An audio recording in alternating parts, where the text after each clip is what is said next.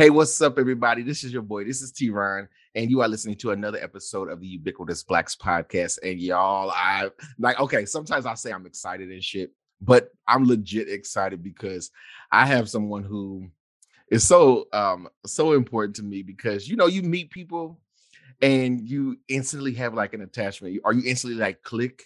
This is one of those people that I'm just like so excited. We we had to reschedule a bit with you know people be busy, but we we finally doing this, and I want you all to be introduced to my friend, the lovely Sadiddy. Sadiddy, introduce yourself to the people and uh, tell them about what you do.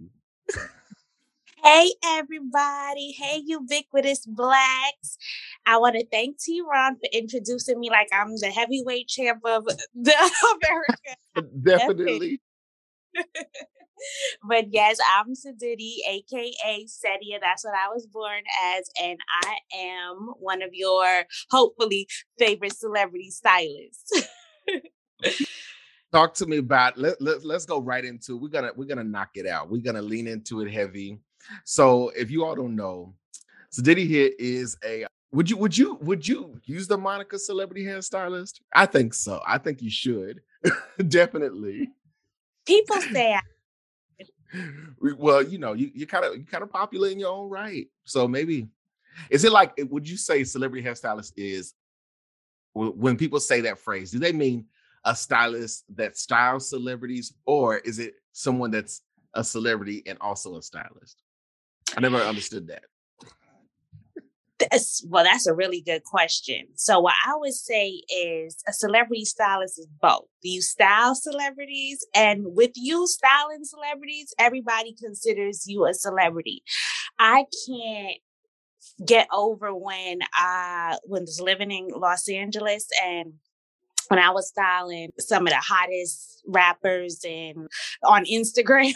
you, can, you can you can run your resume a little bit. You can you can throw out some of your work. Who, who, who have you worked with? I've, okay, so I've worked with uh, my first really big star that I want to say I worked with was Malaysia Pargo from mm. Basketball Wives. She is as sweet as pie. Then I went off and started working with Rosa Acosta. The the list was on Vanessa Bell Calloway, Amber Rose, Blac Chyna.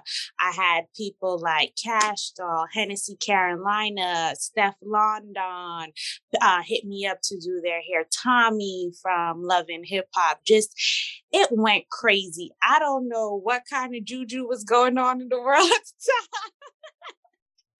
but they came at me from nowhere and I was happy. I was pleased. I was excited. It was a first for me.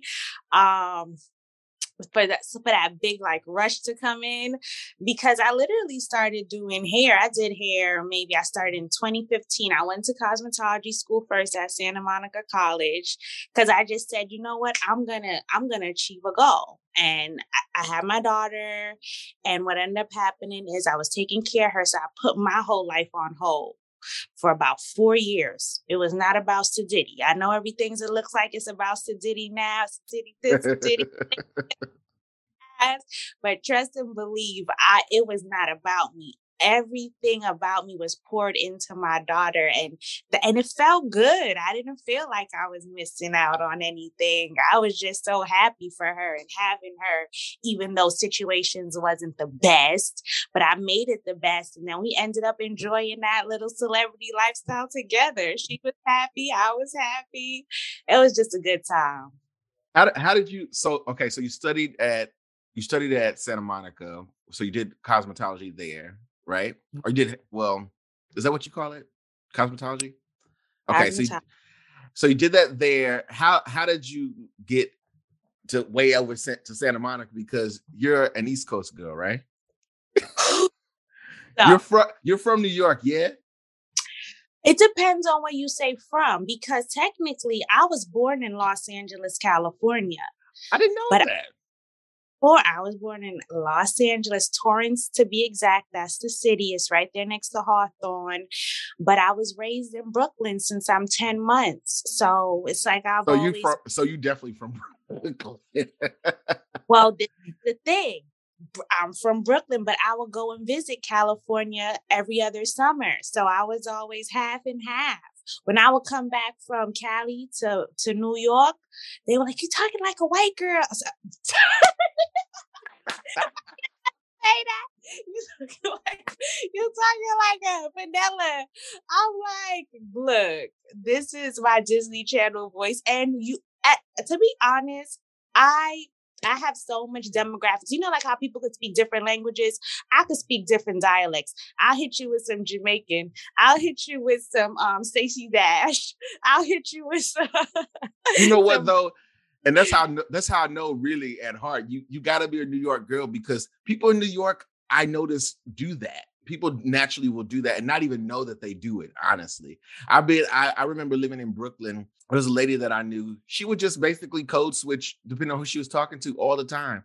But she was like brooklyn down like that was her real accent. But she'd meet somebody at you know and she'd be like hey mama how you doing? And i'm like wait a minute wait a minute what is this? But she would and then she would switch right back so uh, that's some east coast stuff because there's so many cultures in in New York. There's so many things. So you end up picking up a little bit of, of all of it. So I don't know. And, and the listeners might be like, no, you sound very, very much uh New York. uh, know why? Because I'm talking to somebody that I'm comfortable with. When I when I talk, but you know what? Every every version and aspect of me is me. That's who I am. You understand? If I don't really mess with somebody, if I don't really fuck with somebody, I'm gonna just stay to myself. Or you know, I'm always still be polite, but I'm not gonna really engage so much with you. So I know a lot of the times people feel like sometimes I'm being fake with them but they don't even know that's just me. I'm I'm multifaceted. I'm not just one tone. This is how I feel comfortable, but not everybody accepts it. Sometimes people judge you based off of how you talk or your accent because they say, okay, well, you're not from a good place, so you ain't you ain't shit or you not worth it. So that's when sometimes I gotta let people know, like, okay, yeah, I'm from Brooklyn. I love everything about Brooklyn. I love the hood. I love just the whole culture. But I also know how to. I know how to uh, keep it cute as well. so, so when you when you first got into um styling, mm-hmm. did you always have it in the back of your head, like, I'm gonna like do like some stars hair like I, I i'm gonna go into that industry or was it more so like happenstance? Did you plan that part out do you think? Absolutely not. I was just literally wanting to accomplish a goal of mine that um i i kind of put on the back burner because i was going through some stuff so I definitely did not think um I didn't I wasn't thinking oh I want to do celebrity care. I just knew that I wanted to do something that I set my mind to. And that's what I did. But the fact that I was, I st- like, I just wanted to be a hairstylist. And the fact that I got people trusting me, millionaires trusting me with their hair, looking at me to style them because they're looking for me to make them look like a million dollars. Because you can have a million dollars and not look like you got a million dollars. But the girl that don't got a million dollars is making these people with a million dollars look like a million dollars. That's that was all I needed. That was all the confidence I needed. And it, and it's definitely like second nature for you. It's definitely something that you you know like when people can really when you can tell when somebody's passionate about something because it it shows in the end work. You know what I mean? Mm-hmm. It's like oh this is this is this girl's talent. But I mean, you do other things. So you you did say that at the time that you started to really take it serious and go to school that you you know you had your daughter as well. What's what's motherhood been like for you juggling that and chasing your career at the same time? How's that panned out for you? Okay. It's not going to be the cookie cutter answer you're looking for but we don't want it, we don't want cookie cutter. Give it give us to it just like it is. So to be honest it was hard. It's hard. I did it as a single because I felt as though I got into a relationship with, or I got into a situation with her father that was a little bit too soon and I was a little bit blinded and jumped in. So I decided that he wasn't the right person for me. So I had to move forward with my life or else I was going to keep getting hurt. So what I ended up doing was, you know, I had to make a way for me and her. But I want to touch on this because it to me this is so important to the story. I left everything that I thought that I love and I wanted all for her. She was the main source of my happiness. And me going to me going to do hair and trying to do hair was for her even though it was for me it was really for her but it was not easy because I wanted to give her everything that I can give her but at the same time I had to bust my ass because what I want, nobody not going to give me. I want to be able to spoil her. I want to be able to give her whatever it is that she wants. So taking time to take care what I got to take care of and not, and not being able to spend every second with her, man, that was tough.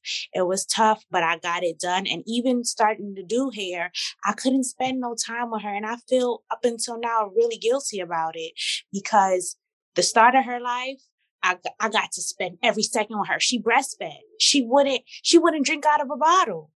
We, we create, we built like such this freaking unbreakable bond. So when it was time that, okay, now I had to be an adult, I couldn't be mommy no more. I couldn't be, no, I could still be mommy. I won't say that, but I couldn't be nurturing mommy. You know, like right, in that, right. You ever watch like Animal Planet and you ever seen like a little monkey, you know, go into their dad and the dad push the monkey and then the Yeah. monkey man, that's what mothering is like for me. It, it it's just it it it's the best. I would say the best feeling I ever had in life is being her mom. Love it. I love it. I'm I love it. I love it. I love it. That that's good. That's that's I think that's awesome because because I do feel like you as a parent, you know, you're always gonna have to be making those sacrifices. That's something Mhm. that's always gonna come up. And some of them seem so difficult. And then, you know, working with uh, different celebrities and people who are parents and people who are in that industry, I've seen so many parents be like long distance parents. like I've been around people who have these huge families or they have children, and it's like you never, you never get used to that. But the sacrifices, I feel like the bigger the sacrifice, the bigger the reward. And it's just a matter of tying everything in together. There's that fine line that comes up, and I and you probably thought about this too, where you get worried. It's like, will will will she resent me for not being there on this day? You know what I mean? Or will my kid be upset with me that I couldn't make it to this? Those will always come up. But I think that finding a healthy balance as as a kid gets older, they'll be like, okay, mama was out there doing her thing. That's that's what that was. you know what I mean? So you end up like finding the thing. It's like, okay, I appreciate that. I I, I really love that. So I want to say, I follow you on Instagram, as you know, of course. and I do recall recently you and the baby going and taking a trip to Jamaica. Talk to me about this trip to Jamaica, but also we were talking before. You got to tell me about these Jamaican roots that you have because that's a part I, did, I didn't even know. But now, now, when now when I sit back, I'm like, you know what? That is a unique name. and I felt like I was like, no, wait a minute. Now it's making sense. It's tying together. But tell me, like, so so you you said both your parents are from Jamaica? Yeah. Yeah, they're both from Jamaica. They from Kingston, Jamaica. Uh, the hood. I call it the hood because where they grew up, well, it's where my mom grew up. It's very similar to like a project, like project housing. Is a scheme, even though, yeah, it's the hood. So if first of all, Mhm. Jamaica already like a third world country, so it's very very backed up with tech like on technology we still in the stone ages you know but what jamaica does offer despite it being so small and not being the most richest country what it does have is it has a lot of love it has a lot of culture soul vibes when i tell you when you get off the plane going to jamaica and you land on that soil it's like a weight has been lifted off your shoulders. Like anything that you ever worried about, you stressing about, any anxiety, gone with the wind. Kenya Moore, period. I, I, need that. I need that. Everybody, everybody that I know that has visited Jamaica to whatever degree, whether they just go and they stay on a resort or whether they just go and like have family, whatever. Everybody, I've never heard one bad like experience. I have never heard anybody be like, "Oh yeah, I went to Jamaica. It was okay." Never ever gotten that. I've never gotten that. You hear oh, about other places, but I've never heard that anybody say that. I definitely want to go. I definitely want to go with you. Uh, when you go again, I gotta go. I have to visit that that place. I do. You have to take me. I would love for you to visit. Uh, I feel like I'm all Jamaican out um, for right now. of course. I, I would love to go with my friends such as you and people with some good vibes because I feel like everybody deserves to feel that feeling. I'm telling you, man. It's I want to say that I am glad that I have another culture to look forward to because what people don't understand is when you only know one thing, your mind be, be limited. You don't, you know, so to know that there's another way of doing things, another way of life, another way, just another way aside from what we know it's always a good thing to experience. Definitely. I think I think it's so important, especially for um, for African Americans, because a lot of people don't don't have those ties to somewhere else. And I find that when that happens, or when you don't explore, you don't feel attached to anything, that there's something about you that just doesn't get filled up. I, I that's how I feel, and and that's for most African Americans. That's the experience.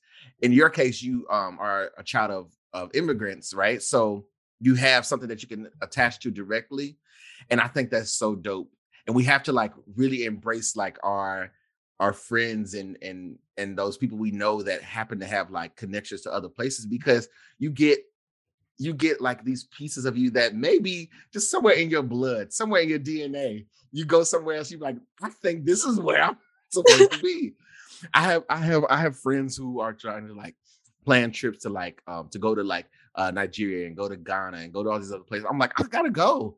I got to go because like I gotta feel I gotta feel that that same thing you're talking about, like feeling that feeling of of having a connection to something or having your feet on this soil that's like, okay, this all this, you know, shit that happens in America, all this this racial shit that goes on, that shit that like has you living your life in a defensive stance all the time because you're always waiting for something to happen or something to pop off because it's just how you you come up. I want to get to a place where I'm like, okay, I can I can chill out. uh, I ain't got to worry about a Karen bothering me today. I can chill out. That's what I want. I need that. It is. That's what Jamaica is. A, a, a lot of countries, uh, such as Mexico, those you know small uh, Caribbean islands, it's a place you just chill. You be you be yourself. You live. You have fun. You enjoy yourself. You don't got to worry too much about bills and how you gonna sur- survive. Really, you everybody has survival, but they're, they're they're mostly focused on just enjoying their lives. You know, having food, some drinks, and music, and some friends around is all these people um in especially in islands need to freaking feel like you know they had a, a wonderful day or a great day or they're in a good mood and i love that so much it's the simple things sometimes I, am all for it. what's what's the best because you you i'm trying to catch up to you i got a i got a couple of stamps on my passport but i'm trying to catch up to you I'm trying to move about. I'm trying to do some things. But um, what's the best trip you think you've been on to date? The best trip that I've been on, I would honestly have to say, is Greece, Mykonos, Greece. That was, in fact, my favorite place. It was so serene, so undeniably beautiful. The view, the the the it was like heaven. It was like a place I've never been. It's like a place that doesn't even exist. It's like a fantasy. It's like a fantasy. I I've I've gone to a few places, but I don't think I've I thought I don't think I've visited a place yet that I've had that feeling yet. You think that would be a good a good one to try out to see? Definitely. Because I like the, I like those hidden gem places. I like those places that like are not too touristy that you can be like, you know, you get like a surprise, or maybe there's like a really cool ass like Airbnb or something that you just like, oh wait, this is so you know, something I like stuff like that. You think so Greece would be the one. or at least to, as of now.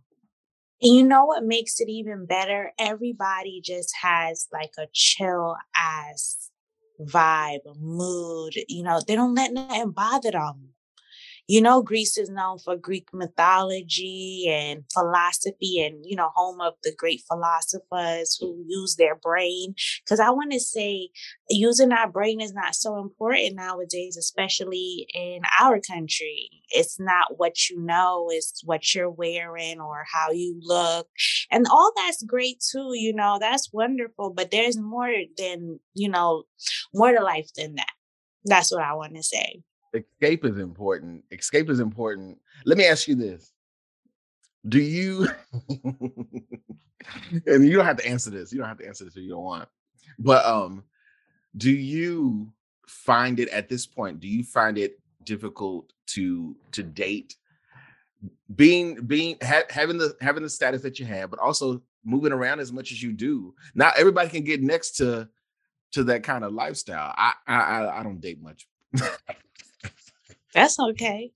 But no, no, no, no. I know, I know that know that over the years, as I moved around a bit and traveled more and worked, it's not for everybody. Some people, some people will be like, "Oh, yeah, that's you know, that's cool. I could, I, I could get, I can get with that until you actually, you know, have to go go away, or you have to, you know, you be busy doing something, and you're not in the same place, and they're like, mm. "Oh, I can't do this.